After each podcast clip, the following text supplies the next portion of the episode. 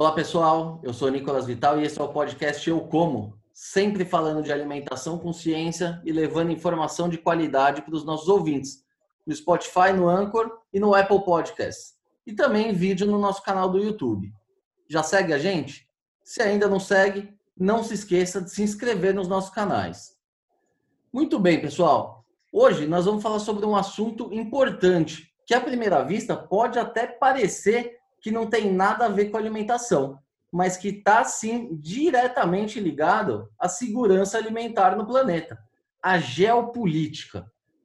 Diante do crescimento da população mundial, a comida tem se tornado um ativo cada vez mais estratégico para os países, seja no aspecto comercial, ou seja na relação política com as outras nações. E o Brasil nessa história? Será que nós estamos preparados para abraçar essa oportunidade? E é justamente sobre isso que nós vamos conversar hoje com o engenheiro agrônomo Gilmar Rens, que é mestre e doutor em fitopatologia e atua na Secretaria de Inteligência e Relações Estratégicas da Embrapa.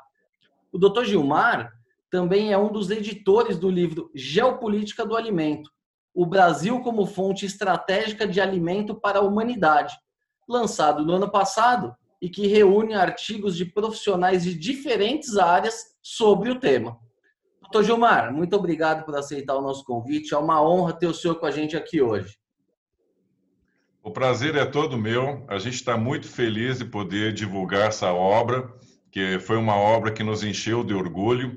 Recentemente, agora, ela foi indicada a uma premiação pela Associação Brasileira de Editoras Universitárias, a ABEL, a premiação vai ocorrer daqui a um mês, mas independente da gente levar algum tipo de prêmio ou não, nossa maior honra é ter um trabalho bem feito, reconhecido pela Academia Brasileira. Então, eu já quero aproveitar aqui e agradecer aos autores, que são cerca de 40 especialistas das mais renomadas áreas e instituições brasileiras internacionais, que cederam graciosamente os direitos autorais e a obra tá, a boa notícia é que a obra está disponível de graça para baixar no site da Embrapa.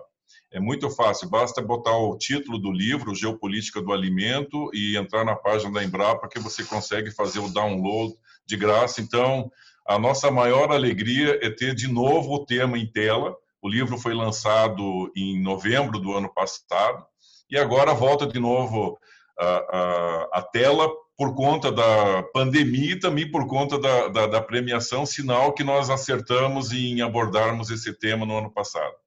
É isso aí. Deixar claro que eu já fiz o download, é muito fácil de fazer, tá lá no site da Embrapa, é só procurar, você baixa o PDF aí, facinho. Doutor, aproveitando aqui então, né?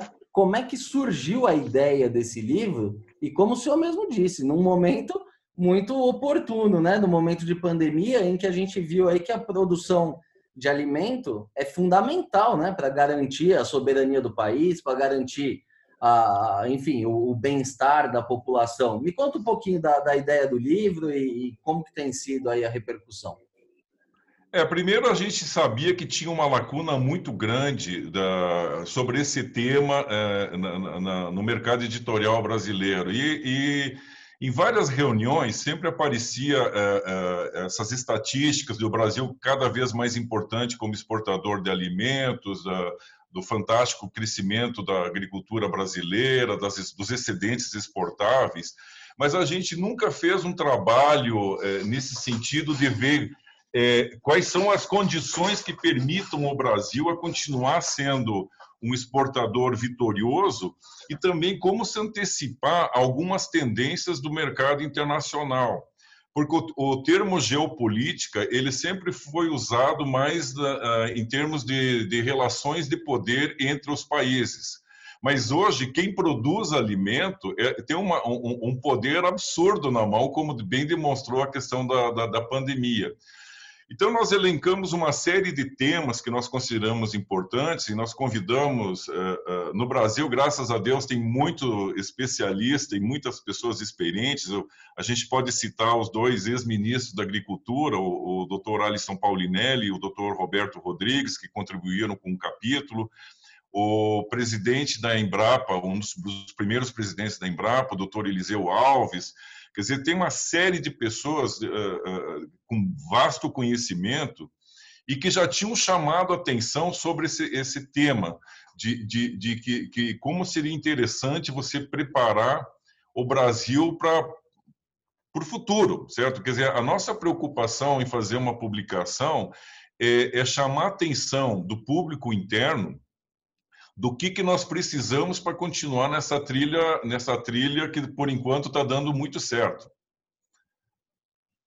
E doutor, sem querer dar spoiler aqui do, do livro, mas qual é, no final das contas, o papel do Brasil na geopolítica do alimento? O Brasil pode, de fato, se tornar uma fonte estratégica de alimento para a humanidade? O Brasil, na verdade, já é, né? Tem vários países que dependem é, é, das, das, nossas exportações. É, o Dr. Roberto Rodrigues sempre fala uma frase que, para mim, me chama muita atenção, que é a, a, a, alimento é paz. É, significando um lugar onde é que não tem alimento, você não vai ter paz, você vai ter problemas políticos, como bem demonstra a história da humanidade. Quer dizer, várias crises políticas internas de alguns países ou de algumas regiões começaram com escassez de alimentos. Aliás, civilizações inteiras naufragaram por questões de não ter acesso adequado aos alimentos. Quer dizer, Alimento é uma coisa básica para a humanidade. É, e, e, vai se tornar uma mercadoria cada vez mais, mais preciosa, porque é, não só do, do, da necessidade humana básica, mas também as questões de qualidade. Você tem um fornecedor confiável, certo? Porque hoje, hoje as mudanças geopolíticas elas estão cada vez mais rápidas, certo? É, por exemplo, a, a crise da pandemia demonstrou isso de forma cabal é, é, a, a, dependência das cadeias de valor, quer dizer, que são cada vez mais longas, ou seja, é, é, inclusive países que são desenvolvidos e que já importam alimentos há, há, há muito tempo, ah, como a União Europeia, o bloco da União Europeia, por exemplo, ela, ela estrategicamente, uns três, quatro anos atrás, ela já começou a fazer planos de tornar a, a, o bloco um pouco mais autossuficiente em alimentos, porque é, é, é, em termos geopolíticos, quando muda um governo, pode mudar a orientação geopolítica daquele país e você vai poder, poder exportar ou não, dependendo de, de, de outros temas como ideologia ou orientação ideológica, por exemplo. Mas o Brasil sempre teve uma tradição muito grande de. de o, Brasil exporta para mais de 120 países, certo? Quer dizer, a, a, nossa política externa ela sempre foi muito pragmática nesse sentido, de você, você simplesmente olhar mercado, quer dizer, a gente atende desde desde a Rússia até a China, até a União Europeia, até os Estados Unidos, mas também a gente exporta para a Coreia do Norte, acho que pouca gente sabe disso. A gente exporta também para países africanos, para países islâmicos, para Israel. Para o país islâmico, inclusive, a gente segue lá a, a, a religião halal, com o abate halal. Quer dizer, o Brasil se especializou em atender toda sorte de mercados, mas para a gente continuar um player importante, nós temos que é, é, continuar prestando muita atenção no que, que acontece no mundo em termos de mudanças políticas, em termos de exigências. Então, por exemplo, a União Europeia é um mercado altamente exigente em tudo, em termos de qualidade, em termos de protocolos, em, em, etc. Mas é, é, um mercado importantíssimo porque ele, além de remunerar muito bem, ele, no fim, ele acaba lançando tendências que outros países e outros blocos, num futuro é, é, qualquer, vão começar a adotar também. Quer dizer, começa às vezes com Vamos falar, por exemplo, de produtos sustentáveis ou de outros protocolos. Quer dizer, a União Europeia começa a botar exigências novas que, ao cabo de alguns anos, outros países também vão começar a seguir. Então, é, é, é importante o Brasil estar preparado para toda sorte de mercado, certo? Então, é, é, é, um, é um pouco isso que o, que o livro tenta contribuir nos, nos diversos temas que a gente abordou. E, doutor, o senhor está citando a, a, Europa, né? E o que a gente tem visto aí nos últimos anos é muita crítica em relação ao modelo uh, de agricultura brasileiro, ao modelo agropecuário, na verdade, porque a pecuária também é muito atacada. O Brasil, uh, reconhecidamente, fornece alimentos de qualidade, uh, os números mostram que, que as matas eh, nativas aí seguem preservadas, apesar de alguns problemas que, obviamente, existem, não dá para a gente negar isso mas isso se intensificou de um tempo para cá, né?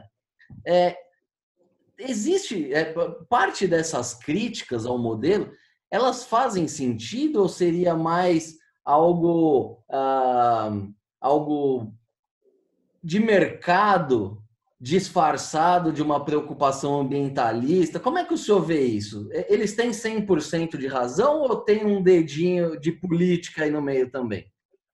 Bom, é, se a gente olhar o retrospecto histórico de quando que a, a, a, Europa começou a atacar o agronegócio brasileiro, você pode se reportar, por exemplo, a, meia, há 10 anos atrás, certo? Quando, quando o Brasil realmente começou a ser um exportador eficiente para a União Europeia, alguns países por exemplo, reagiram muito ao produto brasileiro. O mais famoso, é bem, é bem conhecido, é a questão da, da Irlanda, que é um grande produtor de carne e um grande exportador para o mercado interno da União Europeia, que começou a fazer uma campanha publicitária contra a carne brasileira, usando a Amazônia, etc., etc., como pano de fundo, sendo que, na verdade, grande parte da carne exportado para a União Europeia e produzida no Sudeste ou, ou, ou na região Centro-Oeste, certo?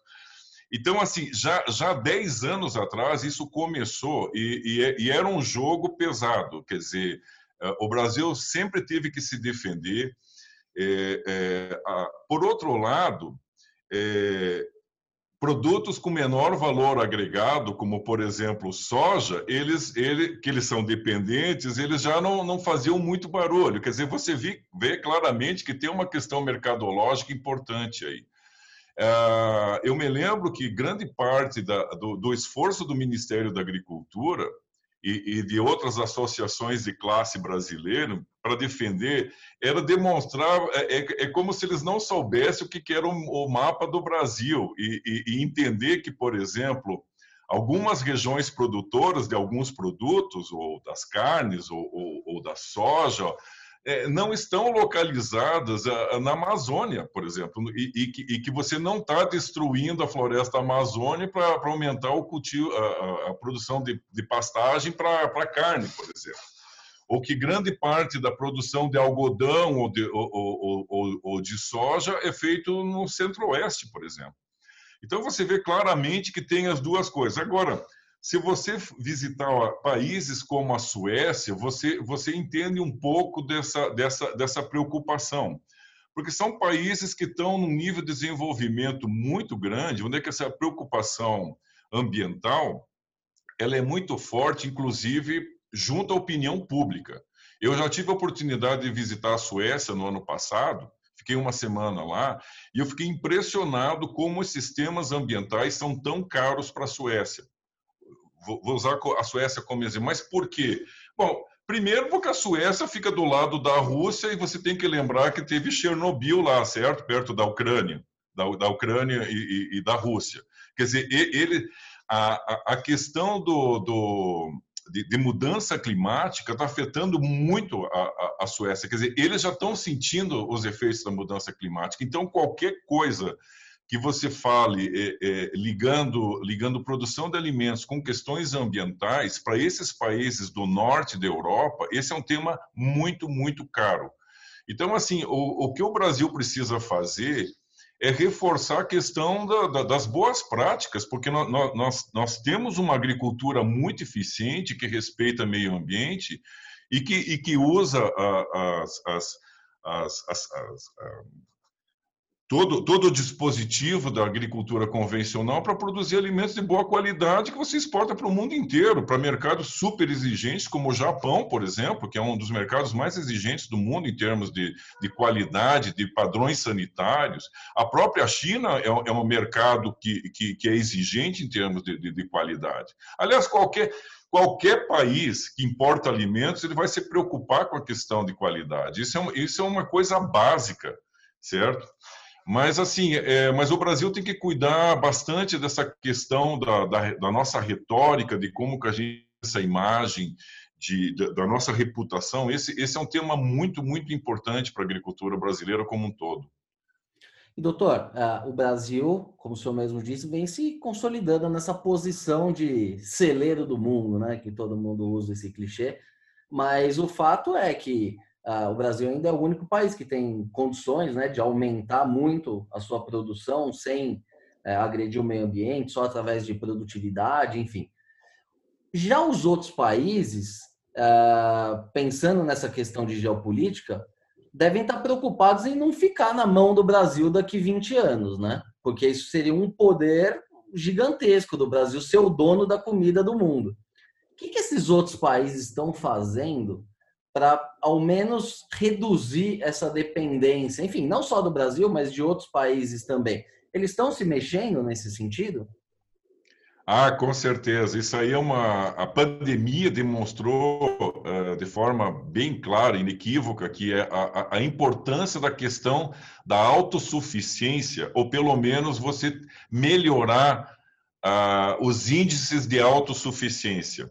É, isso aí você já, já, já via, a, a, é um movimento que não é de agora, é, é um movimento de alguns anos atrás. Acho que qualquer país, principalmente os, os países grandes, é, como, por exemplo, a Rússia, a China, a, o bloco da União Europeia, esses, esses países que importam alimentos, eles já começaram um movimento algum tipo, alguns anos atrás. A China, vamos começar pela China. A China, quando se tornou um mercado importante e quando começou a ter aqueles 250 milhões de habitantes de, de, de, que, que, integraram a classe média, você imagina a pressão sobre produtos de maior valor agregado, como carnes, laticínios, etc, etc.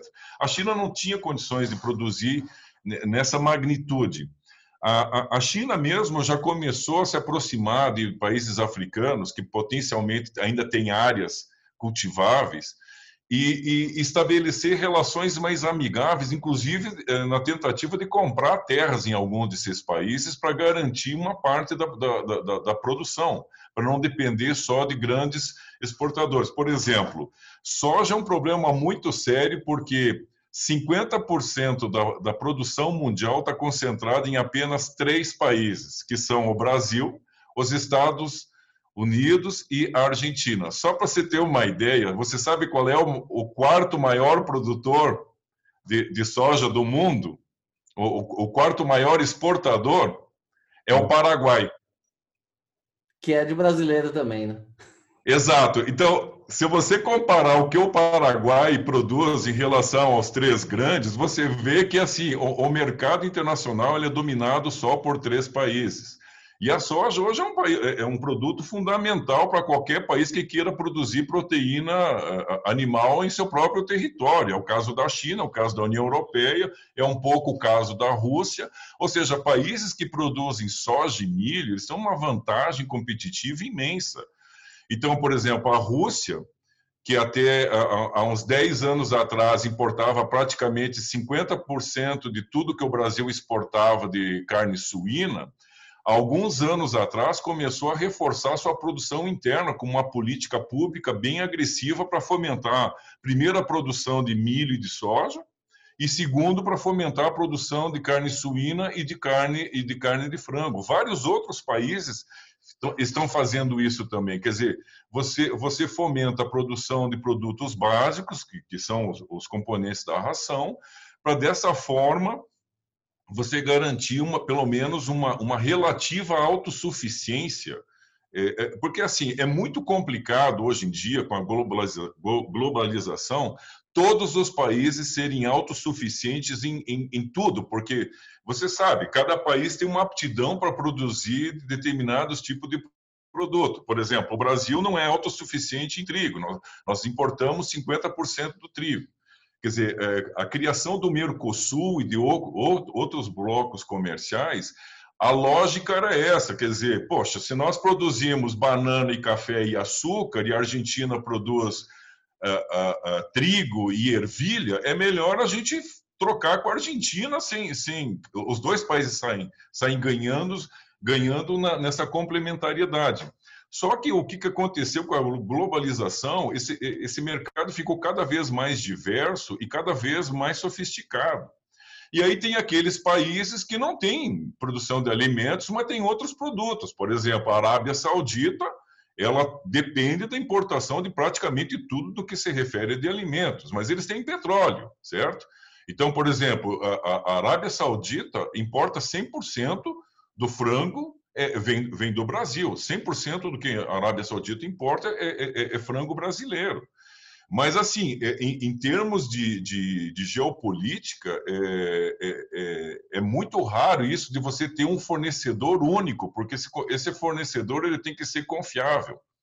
E também, você, se você imaginasse, caso houver algum problema de produção no país exportador, sei lá, igual aconteceu na China lá, que aconteceu lá a crise da, da peste suína africana, que dizimou a, a, a produção de suínos deles, você vê que, que, que, como, como que as boas relações internacionais elas são importantes no momento desse, para você conseguir abastecer o mercado interno. Quer dizer, é, é, quer dizer preço de alimentos é, é um fator que desestabiliza politicamente qualquer, qualquer país. Ou seja, é, a pandemia mostrou de forma inequívoca que, que esse tema é um tema muito importante, que, que ele tem que ser pensado de forma inteligente e forma estratégica por todos os países, inclusive o Brasil. E doutor, uh, o senhor citou aí o exemplo da soja, né? Que é assim, o Brasil teve um crescimento absurdo da soja, no, da produção, da produtividade, é um insumo fundamental e o Brasil tem um papel importante nesse mercado. Só que é uma commodity, né? É uma coisa que tem pouco valor agregado. Não seria estratégico para o Brasil, ao invés de exportar toda essa soja, industrializar tudo isso e exportar a carne logo de uma vez? Não seria, assim, estrategicamente falando, melhor fazer isso? E complementando essa pergunta ainda, o que falta para o Brasil fazer isso, porque o Brasil já é também um grande exportador de carne, né? Mas se a gente tem matéria-prima excedente, daria para aumentar mais ainda. Sim. É, faz sentido isso? Faz. É, é, há, há, muitos anos atrás eu participei de um evento sobre, sobre soja, era um congresso mundial de soja, e, e uma das apresentações que foram feitas foi o pessoal da Argentina. E eu fiquei muito impressionado é, quando eles mostraram o mapa da Argentina e, e, mostraram as exportações da Argentina, a Argentina exporta muito maior valor agregado. A Argentina exporta pouca soja em grão e muita soja na forma de, de farelo, de tortas e também de óleo. Ah, aí a, questão que pesa, e aí mostrava o mapa da Argentina. A, a, a principal região produtora de soja argentina está do lado do, do, da, do, Rio Paraná, onde o escoamento, a logística, é, eu acho que você não percorre mais do que 500 quilômetros. Ou seja, toda a indústria processadora da Argentina está do lado do porto. E aí eu compreendi, eu, eu compreendi isso. Por que, que, por que, que o Brasil não consegue exportar produto de maior valor agregado, etc, etc. A, a, a, aliás, uma, uma, uma, seca que ocorreu, acho que uns cinco anos atrás, no Rio Grande do Sul e Santa Catarina, e que provocou gastos enormes para a indústria de frango e de suínos, porque o, o preço do milho disparou, porque faltou milho no Rio Grande do Sul e Santa Catarina demonstrou exatamente essa fragilidade da agricultura brasileira, a questão do custo e a questão da logística. Quer dizer, tinha milho eh, sobrando no Mato Grosso, só que o custo do frete para transportar do Mato Grosso até Santa Catarina era inviável. Quer dizer, é, é, é, o custo do transporte rodoviário, essa distância, que a principal região produtora, que hoje é o Mato Grosso, que está bem no coração da América do Sul, não é nem do Brasil, está no coração da América do Sul. Quer dizer, a, a, a questão logística ela, ela virou um, um, um ponto crucial para o futuro da agricultura brasileira, principalmente visando o mercado externo, porque os nossos custos de transporte, de logística ainda são muito altos. Quer dizer, nós teríamos que resolver primeiro essa questão de, de logística para depois pensar numa estratégia de como conseguir agregar mais valor para esse tipo de produto. E, doutor, o senhor citou também um outro ponto importante aí, né? Que são as mudanças climáticas. É, qual, é, o agro também, né? Ele é o culpado por, por todos os males da humanidade, né? Se a gente for dar ouvido aí aos ambientalistas. Mas qual é o papel do agronegócio para o aquecimento global? Ele tem um papel relevante? E o, se sim, o que, que pode ser feito em relação a esse problema? já que a gente vai ter que continuar comendo, né? Não vai dar para parar sim, de comer. verdade. É, esse é um tema extremamente controverso que eu acho que a, a, a, ciência ainda tem uma dificuldade muito grande de explicar para o grande público a, o que, que é realmente o efeito. Acho que é uma, é, tem muita coisa que ainda está sendo estudada e que nós não temos nada de conclusivo.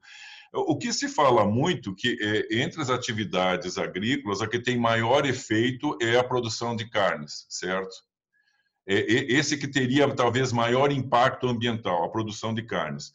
Mas já tem várias é, é tecnologias, tem a, a, a, integração lavoura-pecuária, que a própria Embrapa desenvolveu há bastante tempo, que ela, ela tenta integrar na mesma área a questão de, de, de, você integra outras atividades que poderiam minimizar esse impacto. Outra questão é que eu vejo é que realmente o Brasil poderia vender serviços serviços ambientais essa essa história de compensação de carbono por exemplo nós temos áreas enormes de, de, de, de com parques nacionais ou com áreas, a, a, áreas na mão de, de, particulares, áreas de preservação, que poderiam ser usadas é, de, forma mais inteligente para fazer essa, essa questão de compensação.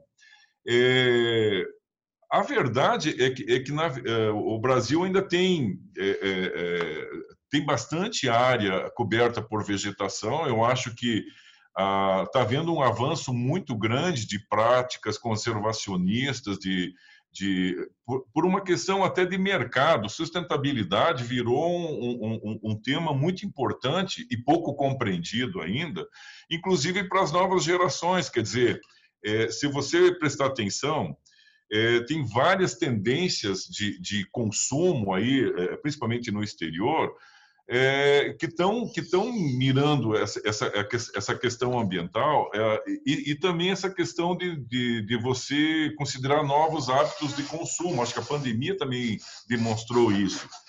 E, ao mesmo tempo, é, é, é eu particularmente, isso é uma visão particular minha, eu acredito que as pessoas vão consumir menos carne. Tanto que já, já, já começaram até a lançar hambúrguer vegetal, né? você está a par disso. Quer dizer, essa é uma tendência que veio, pra, na minha opinião, que vai, vai acontecer. Ou seja, ok, a, a Ásia, principalmente os países emergentes da Ásia, a China, Vietnã, que estão é, é, é, se tornando mais ricos, eles ainda vão a, a continuar crescendo o, o, as exportações de, de, carne. Mas a tendência a médio prazo é, é talvez de, de estabilidade. E, e, e, talvez crescer essas outras formas de produção que consideram sustentabilidade, produção orgânica, ou, ou que, que, vão contemplar essas novas tendências de consumo que, que a gente já está percebendo e não é de hoje. Isso já é uma coisa que, que já está sendo observada há mais de cinco anos, por exemplo. Doutor, é, um outro ponto super importante também é o desperdício dos alimentos, né? Ah, que a gente sempre tende a falar, não, a gente vai ter que aumentar a produção para alimentar toda essa população nova. Aí tem outro grupo que fala, não, comida já tem, ela precisa sim ser melhor distribuída. Na verdade, os dois têm razão, mas no fim, nenhum dos dois tem 100% de razão. A, a, essa questão do desperdício de alimento é uma área de atuação mesmo do senhor. Aí eu queria que o senhor me falasse dessa questão, como resolver e o impacto disso para a geopolítica e dos alimentos também. É, a gente pode. É, é, primeiro, que desperdício de alimentos é um tema muito complexo e que, que só começou a ser estudado é, de forma mais sistemática há uns cinco anos atrás, quando a FAO começou a, a fazer uma série de publicações e reuniões. E, e começou, inclusive, fazendo uma diferença de, de, de conceitos, porque é, do ponto de vista agrícola e como agrônomo, nós sempre trabalhamos com perdas pós-colheita, certo? Eu trabalhei minha vida inteira com perdas pós-colheita, que são aquelas perdas que ocorrem desde o momento que o, o produtor colhe o produto lá na sua fazenda e a gente considerava a perda até chegar no varejo ou no supermercado, etc. E tal. A, a FAO ela ampliou esse conceito, ela chama hoje o, o conceito correto hoje é desperdício e perdas de alimentos, que, que você inclui todas as cadeias.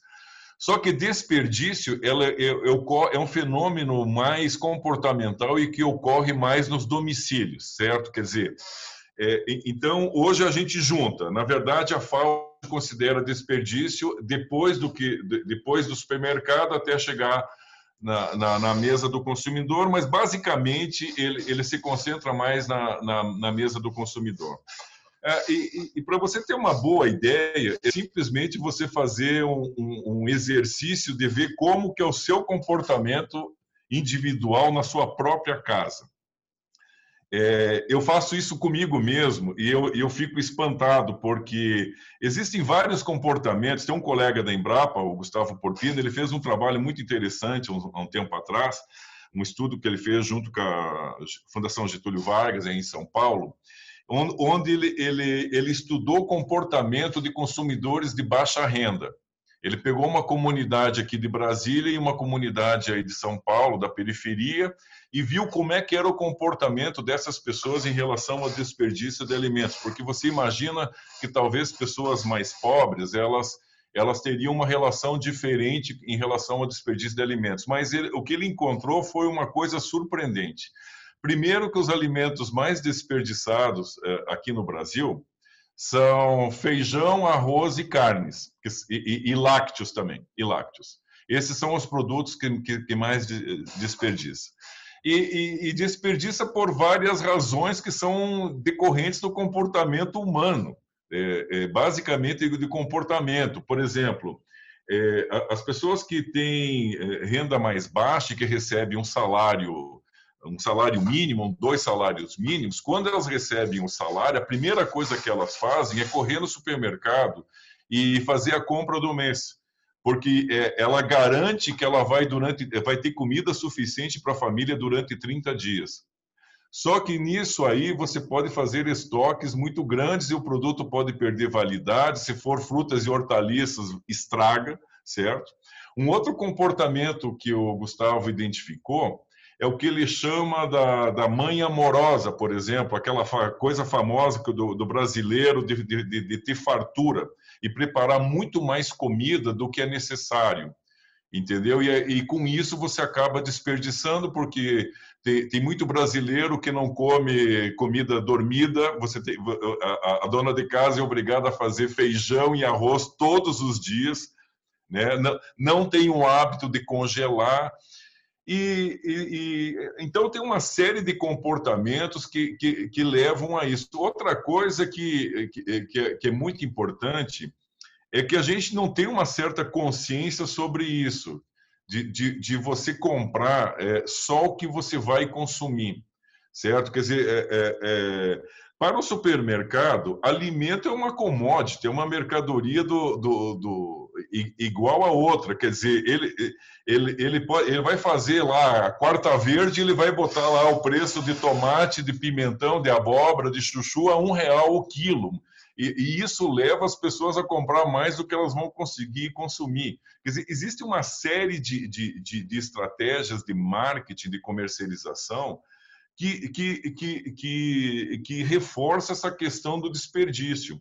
Mas a notícia boa é que, de uns cinco anos para cá, é, o que está se tentando fazer, todos os governos, em nível global, encabeçados pela FAO e por outras agências internacionais, elas estão aumentando a questão de campanhas de conscientização por parte do consumidor em relação a essa questão do desperdício de alimentos. Agora mesmo aqui no Brasil, com a questão da, da pandemia é, e as pessoas perdendo emprego e, e, teve uma certa, um certo problema na distribuição inicial, na distribuição de alimentos, é, várias iniciativas que estavam meio que adormecidas ou não estavam muito em evidência passaram a ser importantíssimas. Por exemplo, o Banco de Alimentos, que é uma ideia sensacional que normalmente está associado com centrais de distribuição, as CEASAS, algumas não, mas tem várias, em várias CEASAS no Brasil existem é, bancos de alimentos que recolhem aquilo que o, os atacadistas deixaram de vender naquele dia e redistribuem para instituições de caridade, como creches, asilos, etc., etc., hospitais. Existem também é, várias iniciativas é, em vários municípios que são os restaurantes comunitários, né, que vendem, por exemplo, aqui em Brasília, a, a, a, você tem uma refeição balanceada feita por um nutricionista, uma refeição que é vendida por um real. Isso é uma política de, de, de segurança alimentar muito importante. Quer dizer, é, e, e, também evita desperdício, porque se a pessoa tem uma alimentação equilibrada por um real, com carne, com, com proteína, com, com vegetais, etc., etc., isso também faz parte de uma campanha contra, contra o desperdício. E, e, e, mais recentemente, ainda por conta da pandemia, um, um, uma mudança no marco regulatório brasileiro que estava parado há 30 anos no legislativo brasileiro, que é, é conhecida como a Lei do Bom Samaritano, que foi uma lei proposta em 1987 por um deputado aqui que simplesmente descriminalizava a doação de boa fé de alimento por parte de restaurantes ou por parte de supermercados, é, que estava parado no Congresso fazia 30 anos, com mais de 29 ou 30 outros projetos relacionados com outros projetos de lei apensados, ele foi finalmente aprovado. Quer dizer, é, tudo isso por conta da pandemia e para facilitar a doação, a, doação de, de alimentos, né? É, ah, uma, uma iniciativa que vale a pena mencionar aqui no Brasil é o Mesa Brasil do SESC, que é um, é, é um, é um programa muito grande de, de, de, banco de alimentos. Eu acho que eles têm uns 250 bancos de alimentos no Brasil inteiro. E o SESC faz um trabalho maravilhoso há vários anos, inclusive com aproveitamento alternativo de partes que normalmente não, não se costuma aproveitar, e, e, é uma política muito eficiente que merece ser melhor conhecida por todos os brasileiros. E em termos globais, é, o que acontece é o seguinte: teoricamente, é, é, é, o, que, o que tem de alimento num país é o que ele produz e o que ele importa, menos o que ele, ele, ele desperdiça e consome. Ou seja, é uma equação que tem que fechar. Se você desperdiçar menos alimento, você, você, você pode ofertar mais alimento no seu mercado interno. É, em países ricos, a, a, a, o perfil de perda é um pouco diferente, porque eles têm uma infraestrutura melhor é, e, e, se perde menos na parte do campo até chegar no comércio. países como o Brasil e países da África que têm problema de infraestrutura, o uso de, de, de é, equipamentos como refrigeração, você perde mais nessa etapa aí do campo até, até, até o varejo. Em país desenvolvido, a perda é maior geralmente no, junto ao consumidor. O, o senhor estava comentando dessa perda, é, que é da porteira até a mesa do consumidor. Mas a gente tem que lembrar que existe uma perda também considerável que é dentro da porteira, causada por pragas, doenças, enfim. E existe algo contraditório aí, porque esses países, né, que, que, que geralmente criticam o modelo de agronegócio brasileiro, falam em relação ao, ao uso de tecnologias, de agroquímicos, de, de sementes melhoradas, enfim. Só que isso contribuiu muito para a redução da perda dentro da lavoura por praga. Porque, assim, você vê um alface todo comido lá no supermercado, ninguém pega o alface furado. Ele vai querer aquela planta bonita, mas ao mesmo tempo ele não quer que use o produto para evitar a praga. Como é que o senhor vê essa, essa relação aí do, do, do que o povo quer para o que o povo realmente faz? Então, Nicola, essa questão é uma questão muito interessante, porque para o produtor, ele precisa ter um rendimento, certo? Ele precisa vender o que ele produz. E, e isso, é, quem, quem, estabelece a questão de preço é geralmente é o mercado. Então, então, até alguns anos atrás, o Ministério da Agricultura, por exemplo, para frutas e hortaliças, tinha uma certa série de normas de classificação que olhava aparência, tamanho. Inclusive, aí em São Paulo, na, há, uns 15 anos atrás, a, na CEAGESP, tinha, tinha fiscais que abriam as caixas dos caminhões para ver, para medir se as caixas estavam no tamanho certo, se a classificação, que geralmente é em três classes, né? vamos pegar tomate, aí você tem três classes e tal, abria e, e avaliava se o fruto era, sabe? Quer dizer, existia uma, uma, uma série de, de critérios para você classificar os produtos, e é isso que precificava os produtos. Ah, o que é importante também, porque, porque na verdade você tem que estabelecer uma linguagem comum de mercado, certo? Quer dizer, se o cara lá de Manaus quiser comprar uma caixa de tomate, e quiser saber quanto que custa o produto, é, é, é muito simples. Ele entra lá na, na, na página da CEAGESP e vê, olha, é, a, a, o tomate 3A está custando 15 reais a caixa, o, o 2A está custando 12 e o 1A está custando 9. Quer dizer, ele tem um padrão, um padrão de mercado é, é, é, que é comparável e que é usado nacionalmente. Razão pela qual, até hoje, tem muito a, a, história do passeio do produto aí na CEAGESP, porque a CEAGESP é o principal mercado do Brasil e ele, ele na verdade, ele precifica ele precifica principalmente frutas e hortaliças, mas isso vale para outros alimentos também. Quer dizer, ok, você precisa ter uma classificação, um padrão de qualidade, porque isso é, estabelece uma linguagem comum de mercado e de preço. Por outro lado, é, o produtor ele, ele também é, é, é isso pode ajudá-lo ou pode prejudicá-lo porque aquilo que, que não está de acordo com a, a, com a aparência ou com a classificação com a padronização do mercado teoricamente não tem valor certo? Então, se, se, se, ele tem um produto brocado ou, ou, ou um fruto que não está bem redondo, que tem uma pequena mancha, que a cor não está uniforme, é, ele não vai conseguir comercializar. A, a notícia boa é que, é que, então, assim, é muito importante essa questão de, de classificação, de, de padronização, por uma questão mercadológica, uma, de facilitador da comercialização. Por outro lado, isso bota uma pressão enorme em cima do produtor em só vender aquilo que o mercado exigir. A notícia boa é o seguinte, que já existem é, é, campanhas e já existem consumidores que estão abdicando disso em, em, em, nome de outros critérios. Então, por exemplo, o melhor exemplo é o, o, o, os consumidores de produtos orgânicos que aceitam produtos fora do padrão desde que eles tenham a garantia que aquele produto foi produzido de forma orgânica, certo? Sem, sem uso de fertilizantes químicos, sem uso de, de, de, de produtos químicos.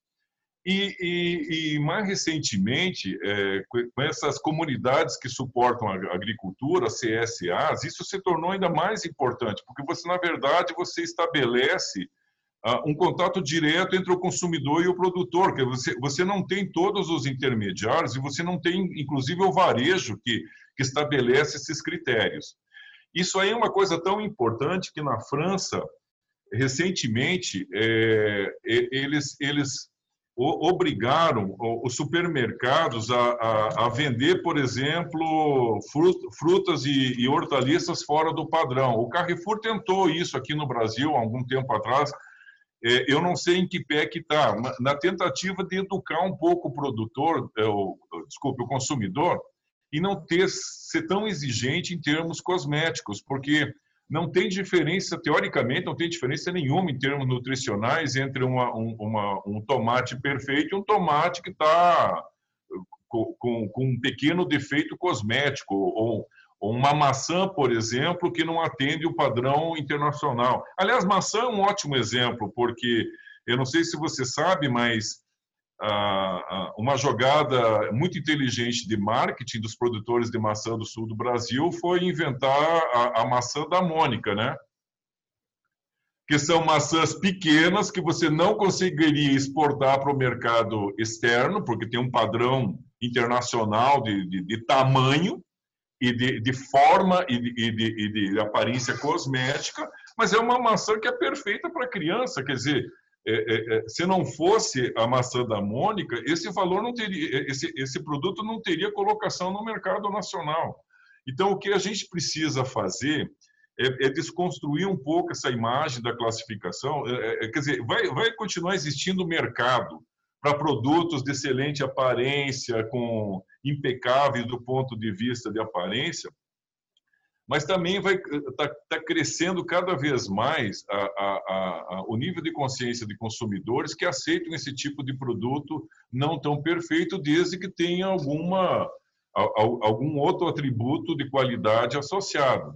E, e para o produtor isso é muito vantajoso, né? Porque é, é, se, se, você considerar, por exemplo, produto altamente perecíveis, como é o caso de frutas e hortaliças, ele teria que fazer processamento de alguma forma, porque você não tem, o produto dura três, quatro, uma folhosa, por exemplo, depois que, que colhe, você não tem o que fazer, entendeu? Você é obrigado a vender. Se o produto murchar, ele perde o valor. Então, são produtos, os produtos mais perecíveis que são os mais problemáticos né, nessa história. Mas tudo isso passa por uma questão de, de um uma nova conscientização por parte do consumidor. Mas já está acontecendo, ao meu ver, está acontecendo no Brasil e no mundo. Legal. E, doutor, já entrando aqui na nossa reta final, voltar um pouco essa questão aí da, da globalização, do coronavírus. Outro tema que ganhou muita relevância aí no, nos últimos meses, né, foi a questão da segurança dos alimentos. É, a gente enfim, a gente não tem certeza ainda a origem do coronavírus, mas tudo indica que veio do morcego, enfim, é sempre os animais transmitindo as zoonoses, né? E isso cria uma preocupação em relação aos mercados. Como é que o senhor vê essa questão da segurança dos alimentos? Os países realmente eles estão mais exigentes na hora de comprar uh, as mercadorias e, e o Brasil tá ele, ele produz um alimento 100% seguro, a gente atende todos os estándares ou dá para melhorar ainda? É, é, acho que o que preocupa mais é a questão da, das carnes, na minha opinião. É, é, que, que, eu acho que os protocolos são muito mais exigentes. Produtos vegetais, como grãos, a tendência, como os grãos são secos, você não tem tanto problema de Sim, pode existir problema de contaminação, mas mais de ordem química, talvez, mas não, não por micro-organismos, né? Uh, eventualmente de alguns fungos de armazenamento que poderiam dar problemas em grãos. É, então, uh, uh, acho que questões sanitárias elas estão muito associadas a produtos perecíveis, como é o caso de carnes e, e, e produtos lácteos. É, eu acho que o, Brasil está muito preparado para seguir protocolos internacionais, porque, na verdade, para você exportar para países como o Japão e os países da União Europeia e os próprios Estados Unidos, você tem que seguir padrões, os padrões internacionais de qualidade. Mas esse é um tema que exige um cuidado constante, quer dizer, na verdade, é, do ponto de vista estratégico, o Brasil teria que meio que se antecipar e, e, e adotar cada vez protocolos mais, mais avançados e, e mais específicos para esses mercados. Então, é, é, é, o tipo é, do trabalho de inteligência estratégica que você tem que sempre mirando o futuro e sempre aprimorando uh, o que você já tem de positivo, né? Porque é, um dos maiores problemas que, que, que, que pode acontecer é muito fácil você perder a reputação por esses dias eu li uma, uma, uma frase que dizia que você demora 20 anos para produzir uma reputação e em cinco minutos você pode destruir, certo? Então, é, é, é, é como esse é um mercado extremamente competitivo, qualquer deslize, isso já foi usado no Brasil num passado bem recente, tem vários, vários exemplos aqui, né? Tem ah, por exemplo, um problema lá, uns anos atrás, que a China detectou que a, tinha fungicida na soja exportada. É, também, recentemente, já teve detecção de coronavírus em, em alguns cortes de, de, de, carnes, etc, etc.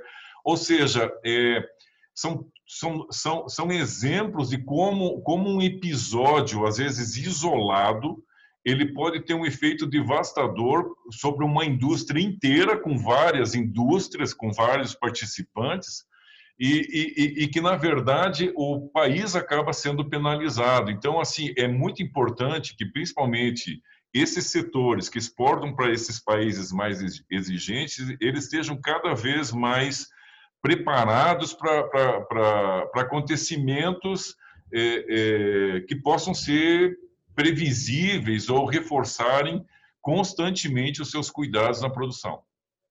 E doutor, para a gente fechar, hoje o Brasil ele produz de acordo com a demanda dos mercados. É o boi da China, é a fruta da Europa.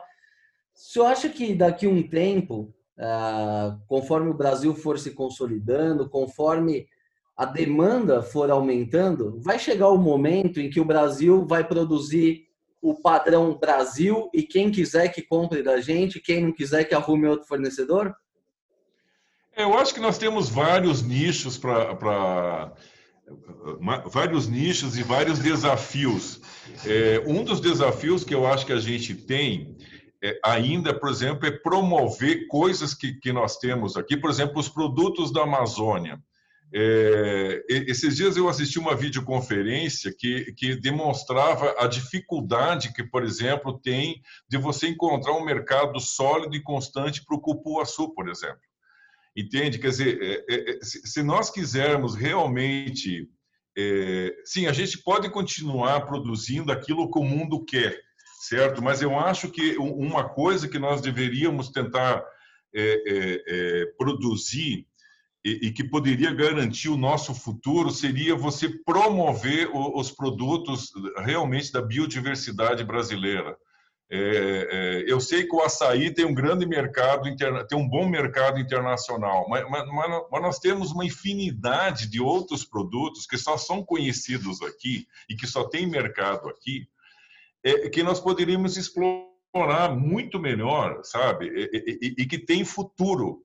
É, e o que está faltando é você fazer uma campanha agressiva de marketing. Eu, eu, eu, eu, tenho um país que eu tenho a maior admiração na parte agrícola, que é a Nova Zelândia. Porque a Nova Zelândia conseguiu emplacar o kiwi, que ninguém conhecia e que era uma fruta que só eles tinham, e hoje virou uma fruta de consumo internacional, por uma questão de promoção.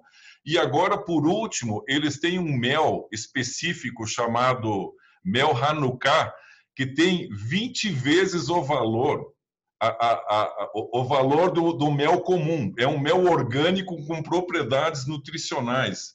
Então, eu, eu, eu não sei, eu, o que eu acho que o, o, o futuro do, do, da agricultura brasileira está em, em, em, você explorar melhor a biodiversidade brasileira, produtos que só nós temos aqui, e nós sabemos vender isso como um alimento funcional. Por exemplo, nós temos eu não sei, 20 tipos de mel diferentes produzidos por abelhas nativas, certo? Que não tem nem consumo interno e, e nem e, e é desconhecido lá fora. Então, assim, é, é, eu acho que a Nova Zelândia é um país que merece, talvez, muita atenção é, de, de como que eles conseguem promover produtos que são deles, que, so, que são regionais, absolutamente regionais, que se tornam commodities desejáveis no mercado internacional. Eu acho que esse, esse é o grande salto para a agricultura brasileira para as próximas décadas. É isso aí, doutor. Esse papo aqui está ótimo. Daria para a gente conversar mais algumas horas aqui sobre essas tendências, mas nosso tempo aqui já chegou ao fim, infelizmente. Doutor, queria agradecer mais uma vez a entrevista. Foi uma verdadeira aula aqui para mim. Tenho certeza para os nossos ouvintes. Reforçar aí o convite para o pessoal fazer o download do livro, está disponível no site da Embrapa. E, enfim, estamos à disposição aqui sempre que tiver novidades para a gente voltar a conversar.